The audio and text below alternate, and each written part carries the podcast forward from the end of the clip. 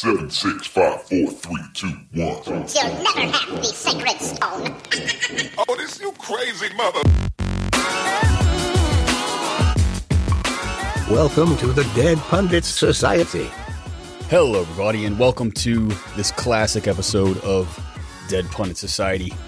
In case you've been hiding under a rock the last week or so, we're currently in between seasons two and season three on the podcast. Season three drops in a matter of a week or two. It's going to feature a website, YouTube videos each week with a YouTube channel, and article content on that website as well. So, everybody stay tuned for that. I've been working frenetically on getting all of that together. I'm really excited to drop that in the beginning of May at some point in a week or thereabouts. Got a really excellent lineup of podcast guests scheduled already. You're going to be hearing from the likes of Cedric Johnson, Vivek Chibber, Sean Guillory, and many, many others to kick off season three. That's coming up in a matter of just a couple of weeks. Everybody, hold on to your butts. A lot of great DPS media content is coming your way very, very soon. Until then, please enjoy my repeat of this excellent chat from about a year ago with Ed Rooksby. We talked about structural reforms and socialist strategy this discussion, I can't overstate it enough. This discussion is at the heart of everything that DPS is about. So I wanted to re air this. Had a fun chat with Ed Rooksby. It was the first time I was able to chat with him, and we have since sparked off a great working relationship. We've heard from him a couple of other times since then, and you will definitely be hearing more from him as season three kicks off here in just a couple of weeks. As I mentioned at the outset, patrons of the Dead Pundit Society will be getting an episode a B side, that is, each week, a subscriber only episode coming their way. If you're not a subscriber, you're going to miss out. It's going to be very sad. You're only going to be getting these classic episodes, which are pretty good, let's be honest. But you're going to be missing out on the freshy fresh content. So head over to patreon.com slash deadpundits and smash that subscribe button and you will get access to last week's B-side, our entire back catalog of B-sides, as well as this week's B-side. We're going to be dropping one of those once per week as long as we are in this little season two, season three break. So the patrons will not be missing out. Thanks to all of our patrons, past and present, for your support. We couldn't be preparing for this season three expansion without you. All right, without further ado, here's my interview with Ed Rooksby from a little over a year ago on structural reforms and social strategy. Enjoy.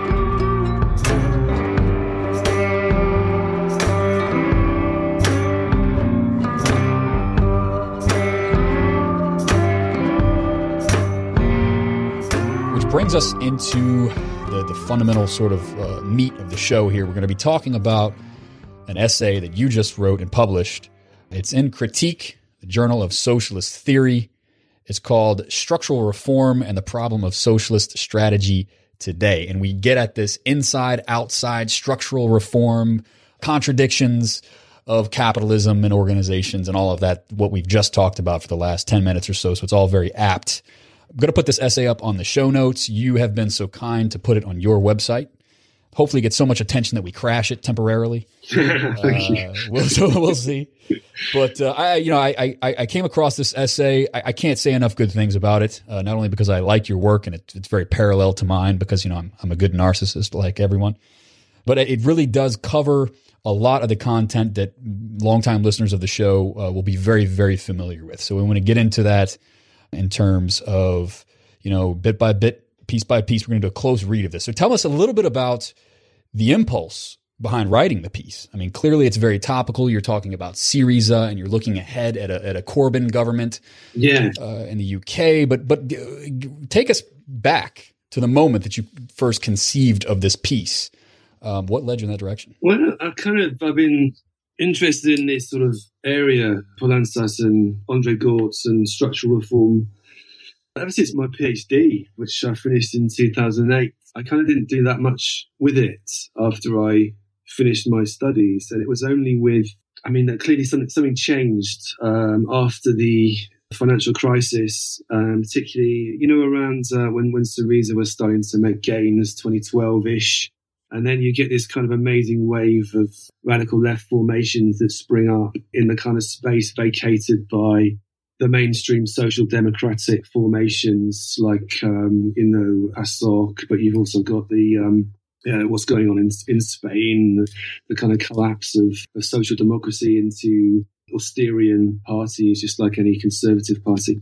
And you get the rise of groups like um, like Podemos and the Left Bloc in Portugal, and then also Bernie Sanders. You know that these kind of movements they take different forms, don't they? But they all kind of have. It seemed to me they had the, the same kind of core in common, which was this idea of a combination of the kind of classic electoral or parliamentary campaign to, to form a government, but supported by sort of genuinely mass forms of mobilization, uh, sort of grassroots organizations. So they, they, they weren't the, the, the kind of classic social democratic formations. They were something new. And it seemed like the stuff that I'd been interested in a few years ago had this re- renewed currency. It was what was happening. And so I wanted to think about what these sort of resources from the past, particularly from the 70s and the 60s to some extent, Right. um, can tell us about what's happening now. In some senses. Exactly. Yeah. Yeah. So there's the whole. revivify something. In your piece, you bring up at one point uh, early on in the intro that this is at once a, a- new phenomenon. Uh, this would have uh, these uh, left coalition parties or or fractions or whatever you want to call it, sort of emerging. On the one hand, that's very new because it's a very new kind of political economic context after the Great Recession. Mm. And the uh, you know fiscal crisis of the state, uh, the most recent one, and the euro crisis, and all the rest of it but it's also old insofar as the the stakes and the terms of the debate are somewhat old. So it sounds to me like uh, you know you you came to this topic through uh, a series of disappointments, say with PASOK in Greece, which was a, a socialist party at one point. Papandreou, the one-time uh, prime minister, was, I believe, the head of the Socialist International at one point. Yeah. And this is the guy who ushered in, uh, you know, austerity in Greece. And so um, that experience, on the one hand, could be very dispiriting and, and could lead to a certain form of paralysis. But it sounds like you turned that disappointment to, into a generative process. Well, I, I, I was just inspired by and excited by the rise of these new left formations. And I mean, like you say, they're trying to do something new, and they often were just new. They, they come out of nowhere, you know, or at least they've been small organizations that suddenly have this massive spurt in popularity. Or in the case of Corbyn, you get this kind of weird development within the official party of social democracy where against all the odds and against what everyone had been saying forever, which is that you the left could never reclaim the Labour Party. That's what I've been saying for years and years. And suddenly the left kind of essentially takes control of this established organisation with amazing resources, with roots in trade unions, with a kind of uh, a a sort of national brand recognition, with established you know structures and great finances. And there was clearly something really exciting and new happening here. But also, like you say, some quite old problems were raising their head again. And we were confronting, I guess we were confronting problems that in some ways we haven't ever had to confront, or not for a long time, you know, because the left have never got anywhere near power. So, As I say kind of- often on the show, you know, these are good problems to have. Yeah, are the exactly. problems that every Yeah. every socialist uh, is just dying to have in his or her lifetime. yeah, Uh, you know, you write in this piece, uh, as I as I alluded to earlier, there's this shift that Leo Panitch and Sam Gindin have called a move from protest to politics, and so you you elaborate there. Uh, it's a shift away from the anti-globalization and anti-war demonstrations from the early aughts, you might say, uh, into uh, uh, this idea that uh, radical left organizing can cohere with a certain kind of electoral campaign, and we can take control of the state and change it more directly. And as you raise, this change of emphasis brought novelty in some respects. Mhm. In others, of course, it represented a return to one of the oldest controversies in socialist thought. And we're going back to the folks that you bring up Bernstein, Luxemburg, Lenin, Kautsky. All the classics are back in a big way. And uh, so you frame this between the distinction that a lot of folks sort of harken back to, which is that of reform versus revolution. Mhm. Yeah. How, how does that usually take shape in, in these debates? Though, you know, those classic debates, we're still operating in their orbit, I guess. You know, we, we've not found a way to escape them. That kind of classic confrontation and that way of posing the problem. And while I think it sheds light on the problems that we face, I've always been unhappy with this uh, kind of stark polarization of reform or revolution. And it, it seems to me that there's there have been other more creative ways of thinking through this problem that have tried to without without sort of um, without seeking to uh, to say there's there's no distinction between reform and revolution, without saying that, the, that, that this polarity is completely rubbish and we should just transcend it. There have been really creative attempts to think about a way of navigating a path from reform uh, and that kind of classic electoral strategy of social democratic social parties to something like revolutionary rupture. So it's a, a, kind of a kind of wise reformism that's aware of the structural limits to reform within capitalism. You know, this idea that you can't um, take away capitalist power. You know, you can't nationalize uh, capitalist co- uh, companies without them noticing it. No matter, no matter how Right. gradually you do it, you know they're, they're going to they're going to realize and they're going to fight back, and they're going to exactly. So there have been this kind of really creative thought in the past, uh, often associated with, mean, we guess we could call it broadly left Eurocommunism. So, I mean, I think the phenomenon of Eurocommunism itself is really interesting. Uh, the way that those, the communist parties in Italy, particularly, but also France and Spain, try to rethink strategy and, and, and to make it relevant to conditions in, you know, kind of liberal democracy Right. often that sort of debate was done within the wider parameters of Stalinist thinking. So, you know, what was going on often with the leaders like, um, like Togliatti, for example, in the PCI uh, and Berlinguer. It's like actually slightly more, Berlinguer I like, but um, they, what they were trying to do was to try to, to try to reframe the PCI in this case as a sort of respectable left flank of social democracy to kind of, to kind of situate themselves as, as as possible coalition partners in a kind of leftist government. And I think they, they were sliding into a kind of classic reformism while maintaining a kind of rhetorical Marxism. Mm. But within those groups, there were much more interesting thinkers like Poulantzas and like Grau and other people. Uh, he wasn't a Euro-communist, but he was in that kind of milieu. And they were trying to think through the way in which you can combine electoral struggle, the way in which you can combine struggles for reform with trying to build a sort of a counterpower to capital that would, would, would be capable of conducting a revolutionary rupture, but one which wouldn't just kind of drop out of the sky. You know, there's a kind of semi millenarian thinking, I think, in, in modern Trotskyism where you just got no idea. There's no there's no concrete account of how day to day struggles lead to a situation of dual power. You know, this in, in their in their kind of sketch of the revolution, it's always really rather mysterious. you know, how, It's quite messianic. these- yeah, yeah, It's- exactly. it's- I think to uh, was it um, Colin Barker's Revolutionary Rehearsals is, is sort of the I think the the an example of that par excellence. It's it's an analysis of these various sort of upturns and struggle that sort of have this kind of almost kind of a messianic uh, kind of. Uh, appeal. Yeah. Anyway, uh, so you, you you go to Euro communism. Let's talk a little bit of maybe. I mean, you've, you've already sort of given a, a nice context of that in terms of what the leadership was, but maybe spell that out for my audience. I mean, I think the the millennials in the house, which comprise I think a large portion of my audience, uh, millennials broadly conceived, probably know very little about Eurocommunism. Uh, most of them probably know far more about the Russian Revolution, for God's sakes, than they know about uh, Euro communism, which was something that happened well within the lifetime of their parents and, and Yeah. some of them, you know, themselves. yeah, Uh, it, it's a, it's a, it's a sort of blip in the radar I screen of, of sort of broader socialist history because at least I would I would wager and I'd like to get your take on this that that the moment that our theoretical capacities emerged uh, to to consider something like a Euro communist alternative, Mm. uh, the global economy had a way of uh, foreclosing those possibilities. In, in the sphere Yeah. of global capitalism and political economy. So I don't know if you agree with that take or not, but maybe kind of spell that out and you can do that far better than I can. You have much more of that under your belt, I'm sure. Well, I hope so. I don't know. We'll see. Yeah, and it's it's kind of um, it's almost like a lost history now. It's uh, it was. I mean, Eurocommunism was a kind of mass movement, if you like. It was the kind of the official line of particularly the PCI, the the, uh, the Italian Communist Party, which was trying to think through revolutionary strategy in, in, I mean, they kind of drew on the heritage of Gramsci, you know, and had that kind of grounding in the idea that there was something different in the West than there was in, in the East. You know, that the kind of classic October 1917 insurrectionary strategy uh, just just wasn't it just wasn't applicable in the conditions of uh, post Second World War Italy.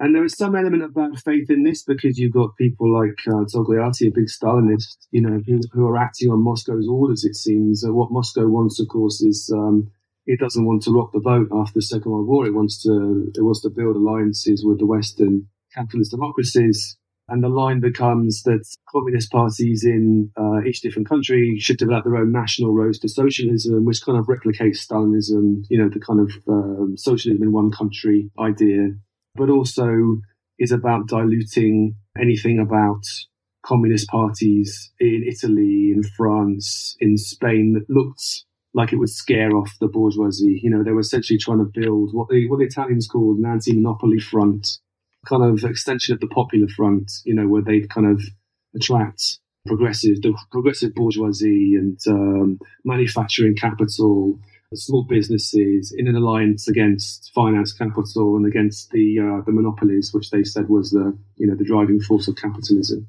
Right, and now that was just and just for clarification. Now that was not only just kind of a, a strategic impulse, but it was a direct, if I'm not mistaken, it was a direct response and rebuttal to the more centralized, one size fits all communist strategy that prevailed in a lot of the communist parties that were more uh, directed yeah. uh, from, say, Moscow or, or, otherwise. Is that, is that right? I mean, say in the PCF in France and, and, and otherwise.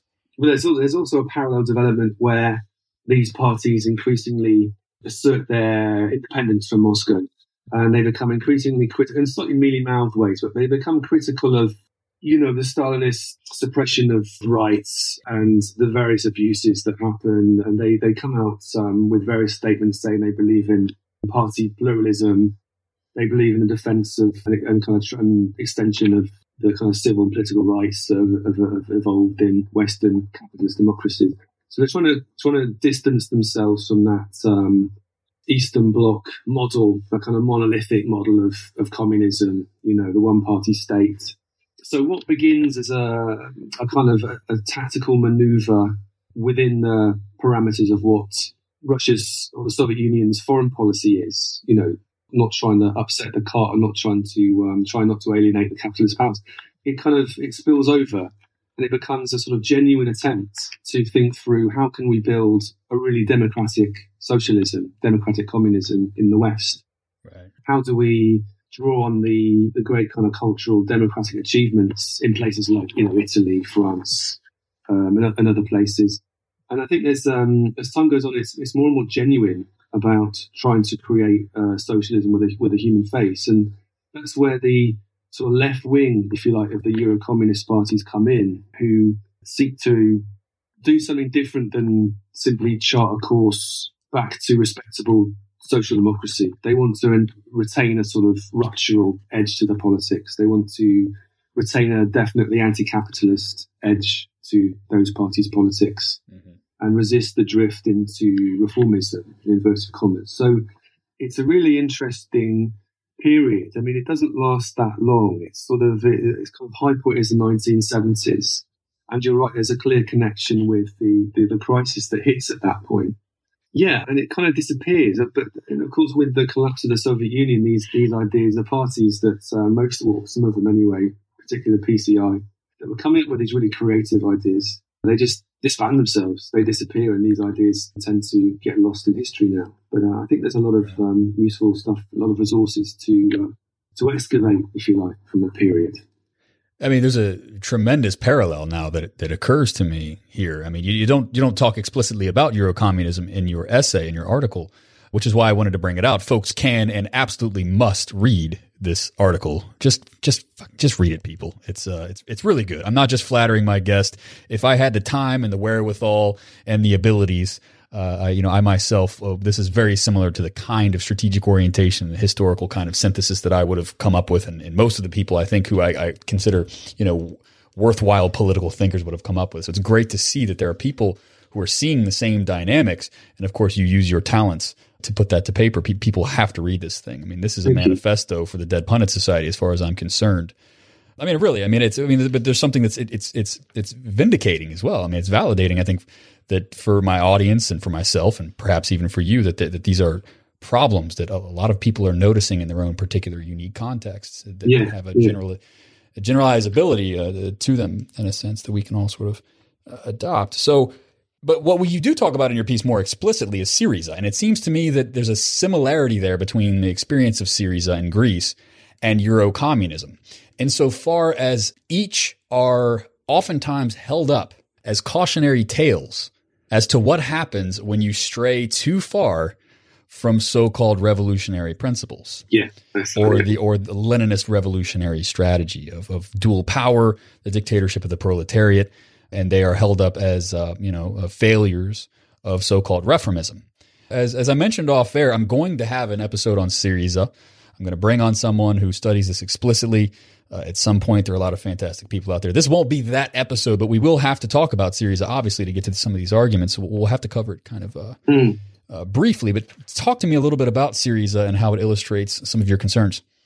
Well, I think there's a definite tendency now for what we might. I mean, this this I'm using the term perhaps slightly crudely, but you know, the Le- Leninist critique, which kind of feels itself vindicated by the the degeneration of Syriza in in power, and you know, that kind of reinforces the narrative that the kind of original sin of reformism is the attempt to utilize the structures of the capitalist state. You know, once once you enter it and you and you try to do anything beyond more than making propaganda from within those structures to address the sort of masses outside, then you become incorporated by those institutions and by capitalism. And um, what happened to Syriza is just one more example of this this remorseless logic working itself out. You know, they were kind of doomed from the start. That the moment that Syriza announced its intentions to form a government of the left, um, and certainly when it actually won the election, then it was doomed to follow this path into, you know, some disappointment and then end up um, simply implementing austerity in a slightly slightly nicer way than um, you know New Democracy had been doing it before. But it's that's that seems to me I'm I'm just not happy with that kind of story. It's it's just too. There's, I don't think there was anything inevitable about the trajectory of Syriza in power. What I think is that the likelihood of failure was always very high. I think the likelihood of um, not being able to, you know, surpass or overthrow capitalism is always very high, whatever strategy you take. You know, because face it, who has ever done it? Perhaps that's perhaps one or two instances in history, and even then they weren't that successful in the end. You know, they weren't happy stories. I have to cite here uh, Nathan Robinson, who is uh, he's a Brit. He's over here in the U.S. He started a magazine called Current Affairs, and I was listening to him. He's a friend of the show, and I was listening to another podcast, and they asked him, and they said, "Well, you know, they're talking about the left and and, and prospects," and they said, "Well, you know, uh, what do you think of the left's sort of prospects here?" And he said, "Well, you know." Our prospects are always dim. We represent those in society who don't have power as as as it's defined in capitalism. Now we have a certain other kinds of power, right? Yeah, but it's not a power that's organized by capital. Uh, it's sort of disorganized by capital. So yeah, just m- m- m- uh, you know, echoing Nathan's uh, sort of claim there. It's like, well, hell yeah, of course it's difficult. Uh, it's it's uh, we're we're the ones representing those who don't have the power. So I, I hear you there. That that. You, you write uh, elsewhere here that um, you know th- there are folks who sort of sat back and abstained in the KKE and uh, Antarsya, two Marxist, communist, vaguely uh, anarchist, in some senses, formations who refused to take part in uh, the Syriza electoral coalition. And they sort of sat back and waiting for it to fail so they could say, I told you so. Exactly. And I think that um, there was never a clear, concrete alternative. So groups like Antarsya, I mean, brilliant, as far as I know, brilliant activists in Greece, and, you know, uh, really, really hard fighters. And nothing, you know, you can only admire people who were, who were campaigning uh, for a socialist alternative there. But in terms of their strategy, um, I just don't think they had one. I don't think they had one other than to say that Syriza was going to fail because reformism always fails but um, there was no clear sense of how they could actually address the question of power. And I think what what Syriza did, and which was so impressive, is that they unflinchingly addressed the question of power. You know, they they, they sort of said, "We need to take power. We need to take government power." They, they at least started to, to try to work out how to build a movement that would take power and then see what it could do from then on. because the alternative was just to kind of give up from the start. You know, the alternative was a kind of faux radicalism where you say, well, we can't take power because we'll be incorporated. But if you don't, if you don't even start to address the question of government power, taking political power, you'll just kind of marginalize yourself. You know, you're, you're, you're doomed to fail yourself too. So I think that the key moment there was when it was Tsipras who came up with that slogan for a government of the left and kind of grasped the necessity That's right. of taking power. And that's, I mean, the key thing there was it, it actually galvanized the movement. You know, this was the moment when Syriza really started to look like a government in waiting and a power, a power against austerity in waiting.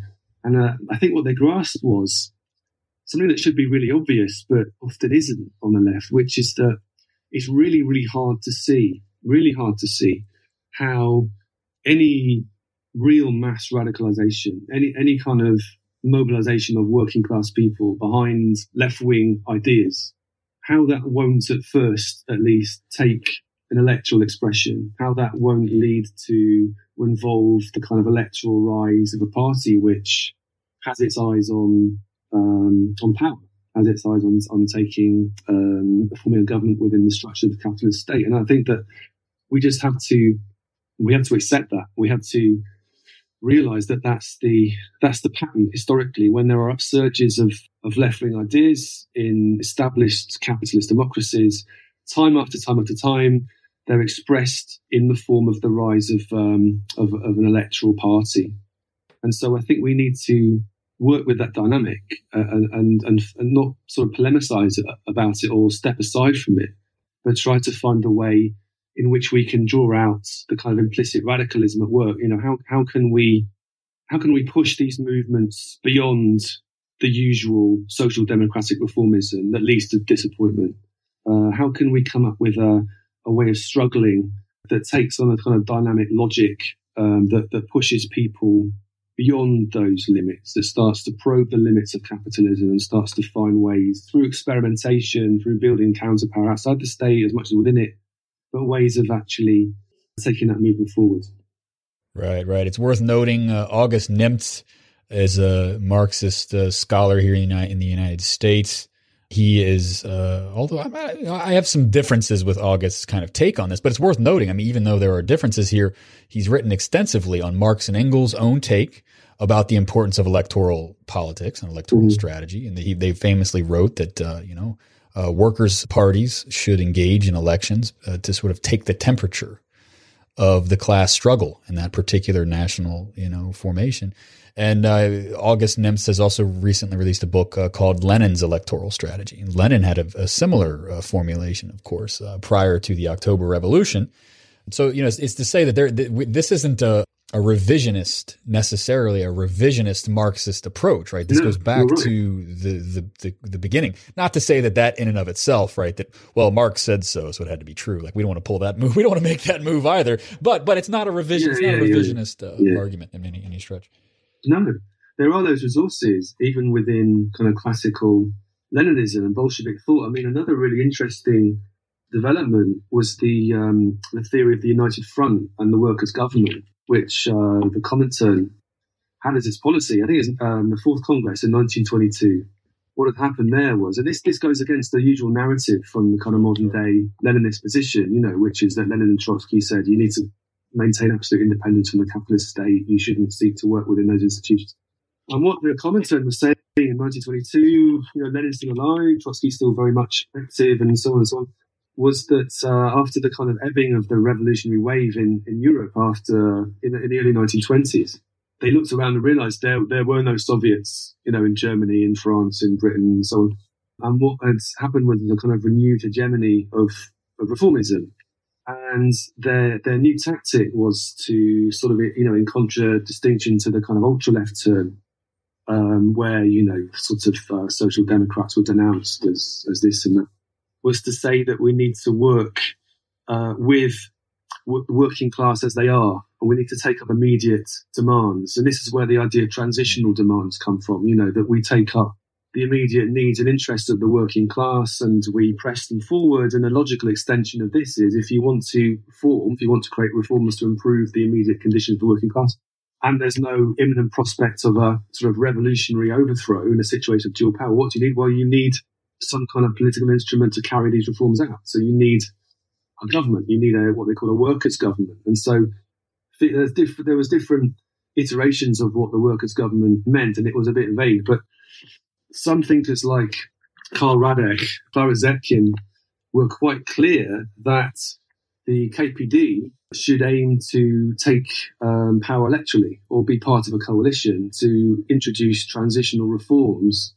And their, their, their idea was that as long as this was aimed at radicalizing a mass movement outside the state and empowering workers, you know, beyond kind of elitist machinations within the state structure itself, that this was a perfectly legitimate, in fact, the only feasible way of moving towards a revolutionary rupture. In fact, I think Karl Radek, you know, the Bolsheviks said that this was in, in the conditions of the time, this was the only feasible way of moving towards what he called the dictatorship of the proletariat. You know, communist parties had to get elected to power uh, uh, uh, and implement reforms through the capitalist state. So there are these sort of lost histories that often people don't know about or forget about. Um, and Leninism isn't quite often, you know, what people say it was. It's much more. It's much more.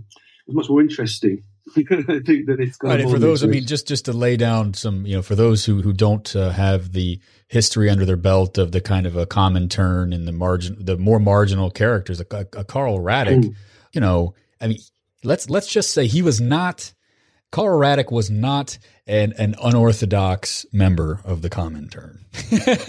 Victor Serge, uh, famous, uh, you know, infamous uh, a guy who, who wrote quite a bit uh, on uh, that experience, uh, who was uh, more of a kind of an anarchist, but very sympathetic to the Bolsheviks in the Comintern.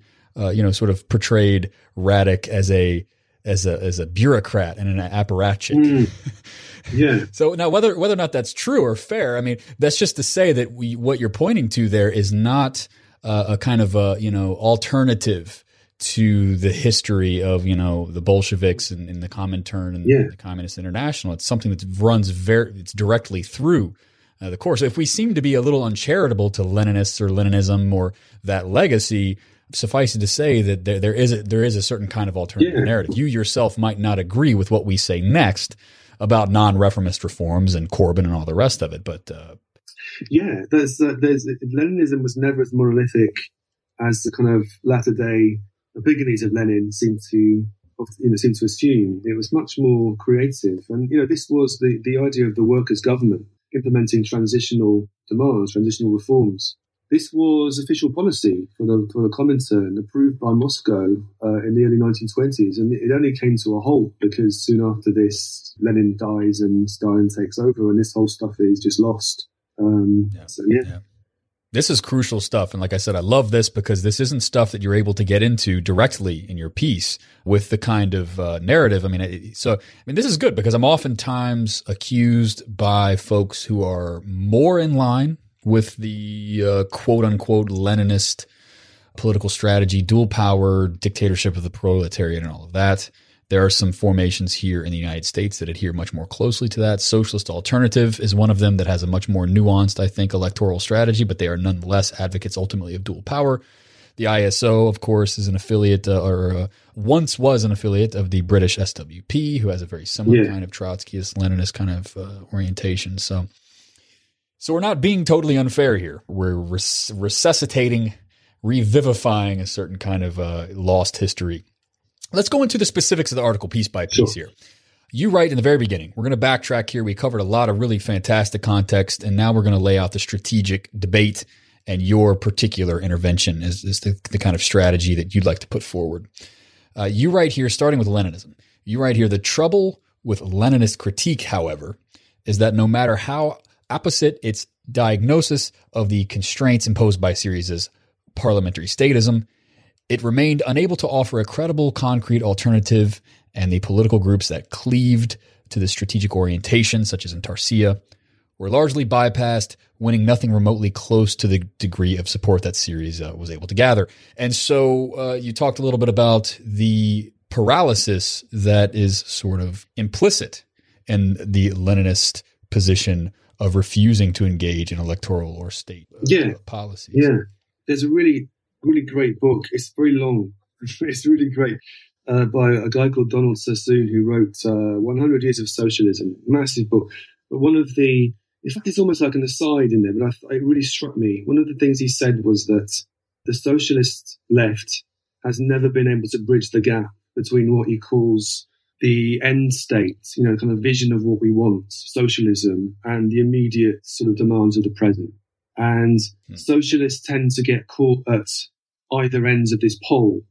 And I thought about this, uh, they get stuck there. You know, you get the people who kind of get immersed in the immediate demands and who get incorporated into the system because they, you know, they're, they're implementing reforms and they find themselves drawn into this uh, remorseless logic of once you take over, uh, you know, once you're once you're in government, you become responsible for a, for a capitalist economy, and you start to manage that economy on its own terms. Because if you don't, you know, do you get? Economic crisis, you get capital flight, and you get all the kind of problems that, that assail leftist parties in power.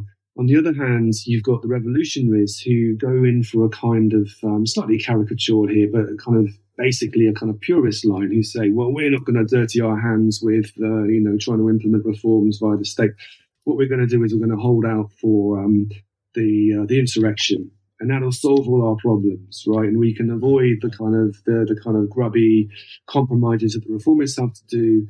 And yet, what you end up with there is a sort of, in the end of the day, a kind of, uh, like you said, a messianism. You know, you're waiting for this kind of eruption from from nowhere, but whi- which never quite emerges. And so you get this sort of a kind of bad faith on both ends of these poles. You've got the reformists who are forever putting off the day at which they they challenge capitalism. You know, so socialism is relegated to a, a sort of infinitely, you know, to a horizon that never comes. Um, the, the ultimate goal is kicked into the long grass. And on the other hand, you have the the, the kind of crudely the Leninist reformist, uh, sorry, uh, revolutionary left, who are always also waiting for something that never comes to. You know, there's always already the revolution is kind of just around the corner, but it's never quite here, and they can never quite make. You know, what's what's the connection between the day-to-day struggles, paper sales, you know, building marches, making speeches. What? How, how do you move from that to a situation of dual power and insurrection? There's a kind of Right. that very big question is always glossed over. Oh, You know, you sell more. You sell more papers. That's what you. I guess so. You, you, And I say this with love, as- yeah. as listeners will know, I mean, I I, I was there. I, I used to sell papers. I hawked them, and, and I talked to people. And you just you I don't know. You sell more passionately. I tried that. Um, it didn't get us anywhere. But anyway, I mean, hey, somebody's got to do it, right? Well, sure, uh, you know, I I don't thi- want to knock. I don't want to knock No, everyone no, I, think- I think here. I think revolutionary parties perform a really, really useful job. I mean, you know, these people are often the workhorses of the movement, are the ones who build the marches, are the ones who, you know. So I don't mean to dismiss these groups, but I think strategically, I don't think they really have much sense concretely of how they envisage a revolution happening today. You know, how it happened. It's, it's never Right. I think one thing that your your piece points to here is is um and of course you rightly mentioned that you you necessarily caricature each of these positions, right? Because the reform Yeah. versus revolution is in itself an abstraction. It's a caricature Yeah. of of each uh, in order to set it against one another. But so you know what what happens more often so is, is is that what happens is these revolutionary you know quasi Leninist grouplets end up actually engaged in what are reformist struggles Yeah, themselves. yeah. Absolutely. This was something that um, Richard Seymour, who you may have, uh, may, you may not know of, he runs a blog called Leninology, really, really good. Uh, and he argued. wager most of my audience would know who he is over here. He's Okay. got a pretty pretty good name recognition in the states. Oh, excellent! Yeah, he's an indispensable read. And one of the things he he argued was uh, precisely this, and he actually really annoyed a lot of people when he said this, which is that that revolutionary or uh, socialists, there's not really that much to distinguish them in terms of their kind of day to day practice from reformists. They're not really doing anything very different. For all intents and purposes, his phrase was, "We're all reformists now." You know, um, right. because and it's almost like and this is something that, that Panagiotis Sotiris has argued too, a Greek um, sort of critic of Syriza. But one of the things he says, which I think is, is quite right, is that often in practice, the sort of revolutionary status of revolutionary groups is fundamentally it's a rhetorical gesture. You know, it's it's a kind of uh, it's, a, it's a bit of branding. It's, it's, how what differentiates us from those reformists. But in practice, in, in terms of the way they operate, there's not a great deal of difference. They're campaigning for the same sort of things in the same sort of movements as reformists. And so I have a suspicion that um, revolutionaries are often rhetorically revolutionaries. Do you know what I mean? It's, it's not Right, really absolutely. it's not really a concrete thing about them. Well, this is what we call here uh, in, in the United States a virtue signaling, Mm. and that that doesn't have a very kind. Uh, that's not a very charitable way of uh, de- de- describing someone. I think Panagiotis uh, Sotiris here has it better, as you write and as you mention and as you write in your piece. In fact, really, this is about identity, right? He says, indeed, Panagiotis further suggests that this abstract invocation of revolutionary intent tends to function more in terms of identity rather than practice. Yeah. You know, and the, the concrete substance of revolutionary strategy remains at best only vaguely defined. Now, that's not to say that these people don't believe it. I mean, I, I, I know for a fact they believe it. I mean, they're very, very passionate. Yeah. Some of the most some of the most uh, passionate people about uh, you know social and radical political and economic change out there. That- I think it's it's it's tragic, however, I, at least in my estimation and yours, that their strategic orientation would some would in a sense prevent their radical and passionate intentions from from becoming a reality. And that's precisely you right, because they don't have the right strategic field of vision, which, as listeners of my show will know, is provided by neo-Marxian state theory. In a sense, as as you you sort of uh, sum up throughout the rest of your piece, these theoretical um, orientations, these theoretical frameworks, are literally our eyes. It's, it's our eyes, are the, our way of seeing the world and the various contradictory and dialectical dynamics in the world, so that we know how to act in a strategic way. And so the first the first one that you lay out here is that my audience should be fairly familiar with this is Poulantzas, the way that he conceptualizes the state as a condensation of class struggle and um, a terrain on which classes and class fractions do their work. So spell that out for us. Um, that's something I said. You know, folks who listen to my state theory series will have uh, something. Uh, you will know quite a bit about that. If you haven't listened to the state theory series, go back and check it out after this episode. It'll be very relevant. What does Poulantzas mean to you? Well, I think Poulantzas' theory, his later theory of the state, as spelled out particularly in State Power Socialism, his last book before he died, 1978, I think it was published. But that's that for me is when he he comes out with an approach to capitalist state power, which I think remains unsurpassed. You know, it's it's the kind of still the cutting edge for me Marxist theory of the state, and he wants to. Well, he, he argues basically that we should think of the state in terms analogous to Marx's um, conceptualization of capital. You know, so it's, it's not a thing; it's a social relation. Um, the, the state is not a thing; it's not a, it's not a, it's not a, it's not a kind of concrete thing. Although it has a, a what he calls an institutional materiality, it has concrete reality. Um, it has institutional form, but it's not a monolithic block. It's um, it's it's it's it's also a field of uh, of, uh, of of power where various social forces kind of constantly modify it, and, uh, and the balance of class forces is is reflected and sort of refracted via the state, which produces a really really sophisticated account of of the state and gets beyond the sort of crude for me, the crude formulations of, of the state, which I think tend to be rooted in Lenin's state and revolution, where mm-hmm. Lenin tends to assert that once you identify the core function of the capitalist state, which is to, you know, to reproduce capitalist power, that's pretty much all you need to know about the state. And there's nothing more to it than that. You know, the, the only thing that remains to do is to surround it and smash it and replace it with a workers' state, you know, because it's essentially absolutely bourgeois. It's just uh, simply draws from that famous uh, saying from Engels that the state is, you know, an organ for the uh, suppression of one class, repression of one class by another. Clearly, that's there's there's uh, that's true. There's a, a truth there, but it's not it's not the entire picture. And I think that Poulantzas gets beyond that in an interesting way.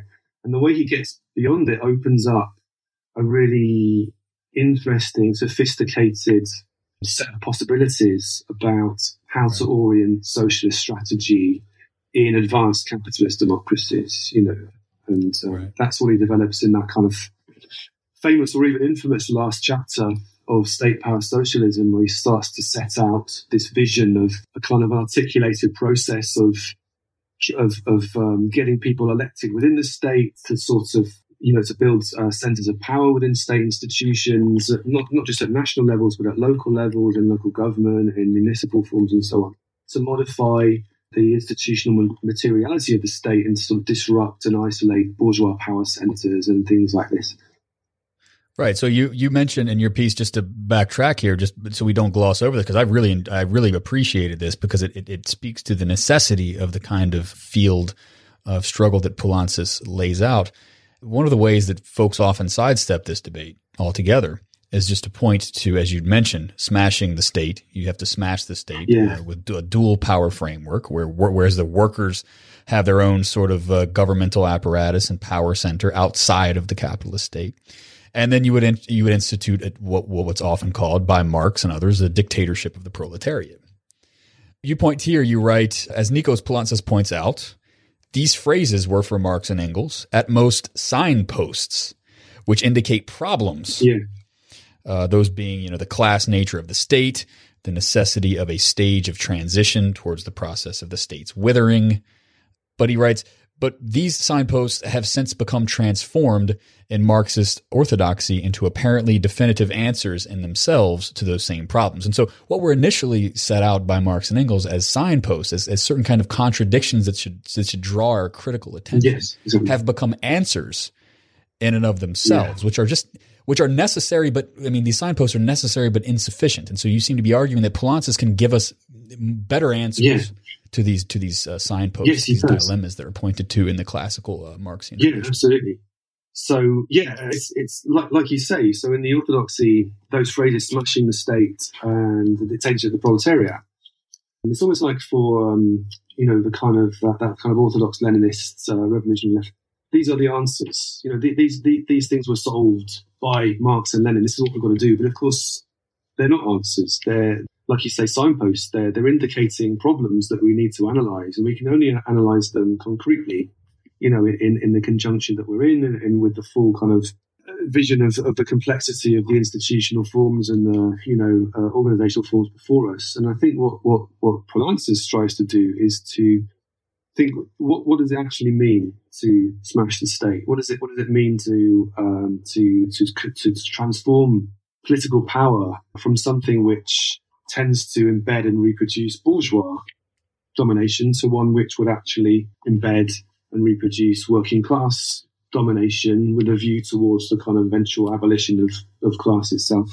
What would the dictatorship of the proletariat look like? And for me, I think where Poulantzas is, is most impressive on, strategy is not actually in the last chapter of state power socialism, which I think is is good, but it's it's not it's it's got problems.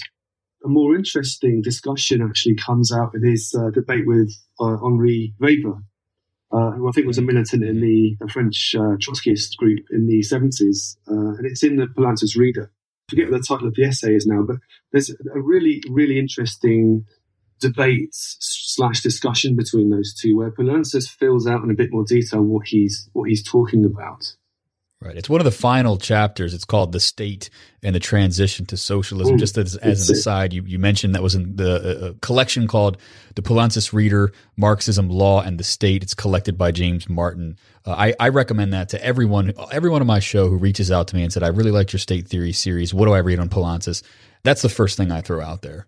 And I, I have some specific essays that I recommend. You know, the, the interviews are fantastic, but I would even say even above and beyond state power socialism in a sense because it gives you a broader sort of view of what. So anybody who wants to read up on this, check that out. I did, don't mean to interrupt you, but that's, No, a, no, no. that's a, essential collection. So you're talking about his interview with uh, uh, Henri Weber. Yeah, one of the things, I mean, it's a really broad ranging interview. I think, I think actually Poulantzas runs rings around, around Weber, actually. But one of the, the really interesting directions of Poulantzas' argument is this, this idea that he, he wants to retain the idea of rupture. So Poulantzas is often dismissed as, I think that um, Colin Barker does this, that he just becomes a reformist, right? But he doesn't. Well, he's a weenie, right? It's easy to paint Poulantzas as a guy who just doesn't have the stomach Yeah. for what it takes that's to be right. a real Marxist. That's right. Yeah, It's- it's- yeah, yeah. So, but it's just not true. He, he talks about ruptures. He talks about revolutionary breaks. He he, he says that uh, the, what he what he kind of slightly slightly kind of provocatively calls his revolutionary road to democratic socialism, just to kind of wind up to, to wind up Henri Weber. I think it's good. The phrase I'm trying to use.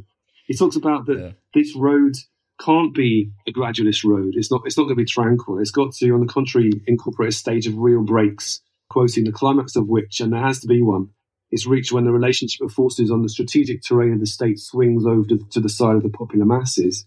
But what, what he's trying to get at there, I think, is, uh, and he fills this out a bit, is that he, he simply cannot imagine, I think he's right, that a, that a kind of revolutionary confrontation would mean a confrontation between the masses outside the state versus the state on block.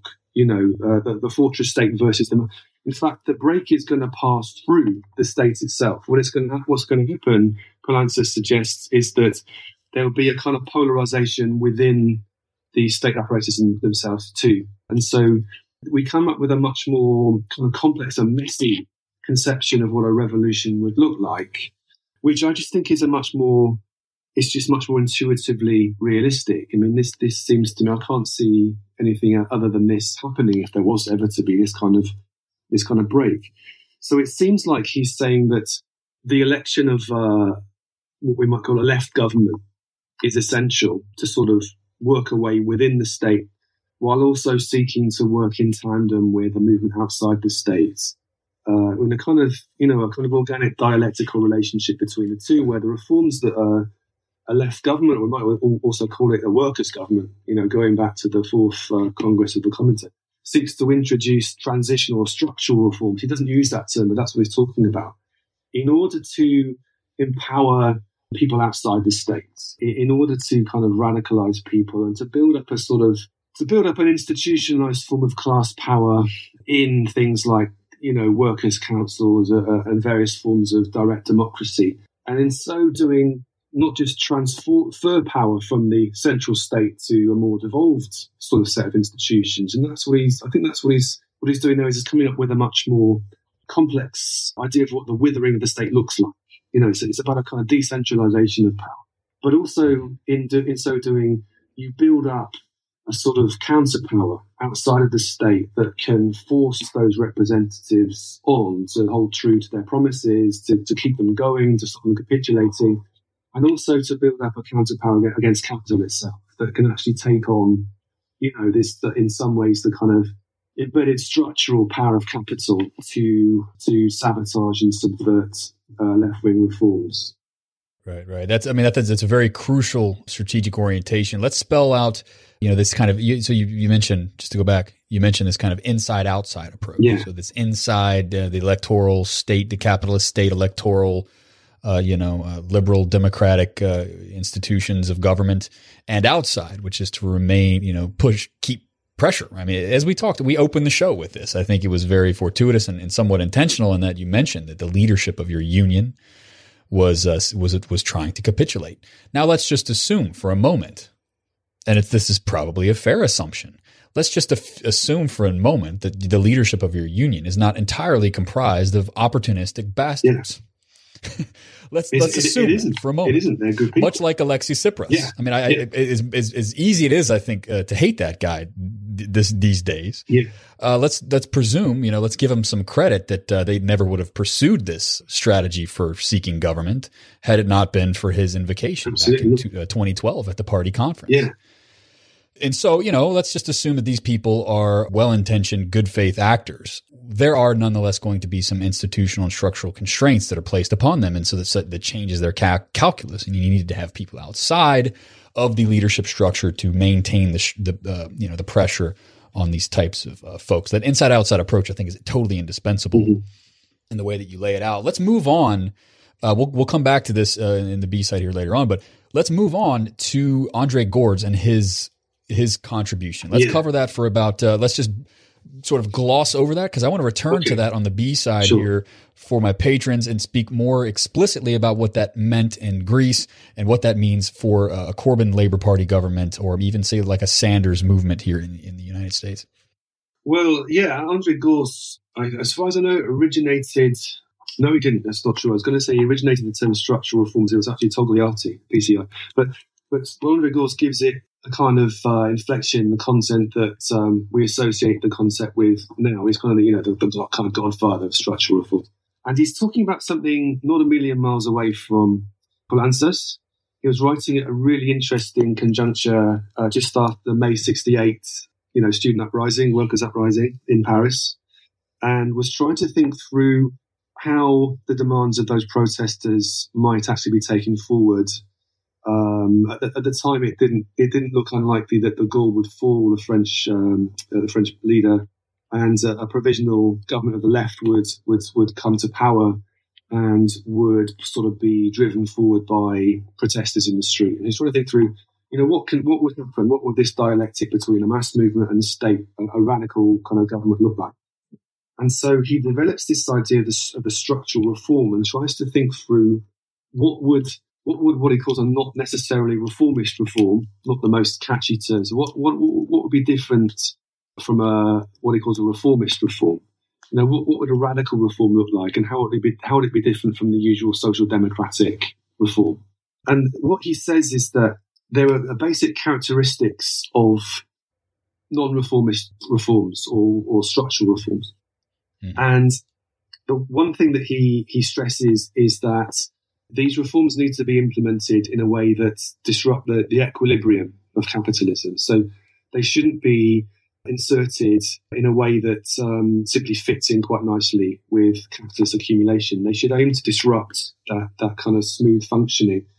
And in so doing, uh, necessitate further reforms, you know, because if when you, you start to disrupt the system's equilibrium, you, you need to deal with the effects of that disruption and it was a way of, of coming up with a, a, a, kind of strategy for a sort of radicalizing dynamic of almost like permanent revolution. You know, you sort of start with a series of immediate demands that come out of people's everyday needs, housing, jobs, whatever, things that aren't necessarily in themselves revolutionary, but the way in which you, you, you, you uh, implement them sort of necessitates further reforms that, uh, uh, and builds up this uh, this kind of cumulative dynamic, which moves towards more radical conclusions. And he says that the key thing here is to, and the kind of um, the, the characteristic of a structural reform is that they must they must empower the popular movement. So it must be about building workers' power. It's got to be about increasing the democratic capacities of the people. So the examples he gives, he's a bit vague about what he means, but the, the few examples he gives are things like workers' control, nationalising industry under workers' control, socialising the investment function, so things like you know taking over banks and, and channeling investment uh, into socially useful production, workers' alternative plans for production, so you know encouraging workers in uh, in factories and offices and so on to think about how they might control the production process, the work process, uh, and how they might sort of repurpose what they do to align it with social needs and also to encourage their own flourishing as people, you know, to get rid of boring jobs, to, to give them some sort of interest in what they do, to utilize their full capacities and skills. And he thinks that this process builds up kind of democratic capacities of workers in such a way that they get a taste for emancipation and they start demanding more. So they put pressure on their leaders to push this process forward. And the more they do this, the more that they come into conflict with the with business confidence, with the structural power of capital, the more they'll come up with problems like capital flight, with things like disinvestment, like lockouts, and there's no guarantee that things will go in this direction. But he hopes that this could, with the right sort of leadership, contribute to that escalating dynamic of radicalization. So, you know, how do we react to capital flight? Well, we, you know, we nationalize the banks or we put in capital controls. What do we do about lockouts? Well, we allow workers to take over their own workplace and run themselves. You know, so it's a way of moving from a situation in which workers are not revolutionary, in which they do have a kind of social democratic consciousness, and, uh, and through the this kind of logic of the unfolding of events, they kind of educate themselves as a kind of pedagogical process where they learn about the, the limits of capitalism, they learn about class power, and they start to develop their own consciousness and their own sort of, you know, the kind of psychological, but also concrete um, capacities to start fighting back. It fits really nicely with Poulantzas, and um, this this is in Gorz's. Um, he wrote a book uh, called Strategy for Labour, and also there's a, a, really good essay uh, called Reform and Revolution in a book he wrote called Socialism and Revolution. They're, they're um, late 60s, early 70s. Um, so he was writing at a time a little bit before Poulantzas, but um, they were on the same wavelength. And I, you know, I think this is again, it's kind of like uh, these are resources that have slightly been lost a little, and I'd like to see them get resurrected because they kind of speak to us today. You know, they're talking about exactly the same sorts of things that we're the same problems that we're facing today. Well said. I, mean, I couldn't agree more. We're trying to bring these back to life. You know, you cited quoting you here, and, and, and to sum this up here, you you cite Erik Olin Wright, who mm. was active in his early days, uh, writing around state theory and such in those times.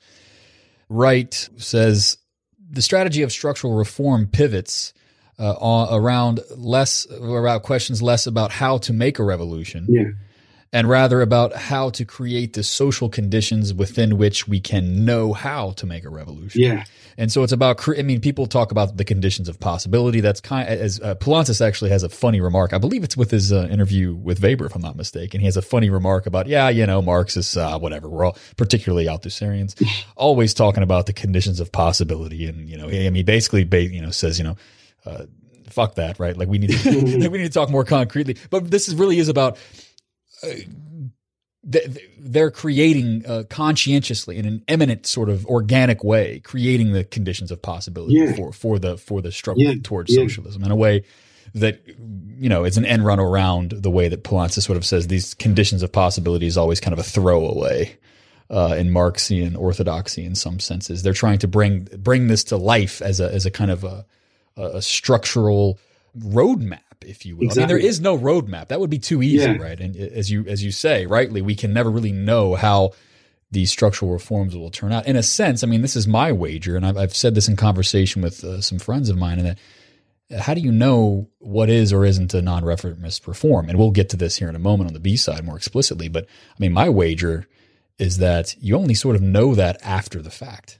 I think you're sense. right. Yeah, and it depends on the it depends on the balance of forces, depends on the conjuncture. You know, uh, I think as Gorz says this explicitly, in fact, that you, you can't you can't come up with a list of structural reforms that are kind of eternally true. It depends, or you know, what speaks to people, what are people actually demanding, what uh, can capitalism afford at, the, at this particular time. Um, so it's more um, it's a kind of strategic orientation rather than a list of reforms that are, by definition, revolutionary. There's no such thing. Right. I think uh, the socialist movement worldwide is cohering around a very principled set of demands and and aims uh, that are, you know, both generalizable across the world, uh, the capitalist world, as well as specific to their national context. Mm. For example, here in the U.S., we have to advocate for a thing called Medicare for all because yeah. we don't have a national health service. Um, and of course, you have a national health service, but you're working to save it. Uh, so yeah. I mean, these are you know these are specific contexts, and these yeah. are all in, in, and of themselves sort yeah. of non-reformist reforms. But so what we have is a nice laundry list of aims and demands. I mean, this is important. But what I fear is that this operates all too often just as kind of a, a as, as just that as a laundry list is to, oh well, to be a socialist means that you advocate for x y and z right mm-hmm. as opposed to saying well, we advocate for Medicare for all because we see it as a non-reformist reform. It uh, it it, it uh, enhances workers' power. Yeah. It doesn't uh, tie the worker yeah. Uh, to his or her boss for health care, and it opens up the possibility for longer strike action. Exactly. Uh, you know, so it, it, it expands and enhances the, the capacities yeah. of the working class movement. It, it brings concrete benefits in the here and now to workers. You know, it, it, does that. These reforms do actually improve people's lives, but they also open up the possibility for more reforms. They also increase people's confidence. They kind of, you know, they they might um, empower people in different ways, uh, and that, that's important. I think people often lose. Um, I think people often lose the, the, the sense of how important it is actually because because socialists are in the business after all of, in, in, trying to make people's lives better. You know, we're not in the business of creating utopia. I think that there's a theorist called Andrew Collier I really like uh, who wrote a book called Socialist Reason. He tries to rehabilitate the the idea of scientific socialism. It's got itself a bad name, but I don't go with the, the entire argument. But one of his key points is I think is absolutely right is that socialists are not in the business of creating socialism. you know, we're, we're not we're not sort of um, saying what exists is wrong, and, and, we're comparing it to some kind of transcendent, you know, kind of um, utopia that we're trying to realize. We're not trying to realize socialism um, because that's utopia. What we're trying to do is we're trying to improve conditions in the here and now. It's just that with a Marxist analysis, this tells you that there will be certain limits to how far we can go, and that once you you try to improve workers' lives beyond a certain point, once you try to empower them, once you try to remove the worst forms of exploitation and so on, you'll start to run up against class power. So his idea is that we're we're in the business of acting on behalf of the poor, the oppressed, and seeking to sort of channel their immediate demands to make their lives better. But we've also got this strategic sense, which is that once we push this beyond a certain point, all hell will break loose. You know, we'll come up against the structural power of capital. And the only uh, option at that point is to either retreat or to go forward. Uh, I think that's a, that's a really useful way of thinking about things. It's a, it's a very kind of materialist way of thinking about things as, a, as opposed to a kind of abstract utopian liberal sense of, you know, you, you first, we, we think about this, uh, we design this wonderful utopia that we want to realize.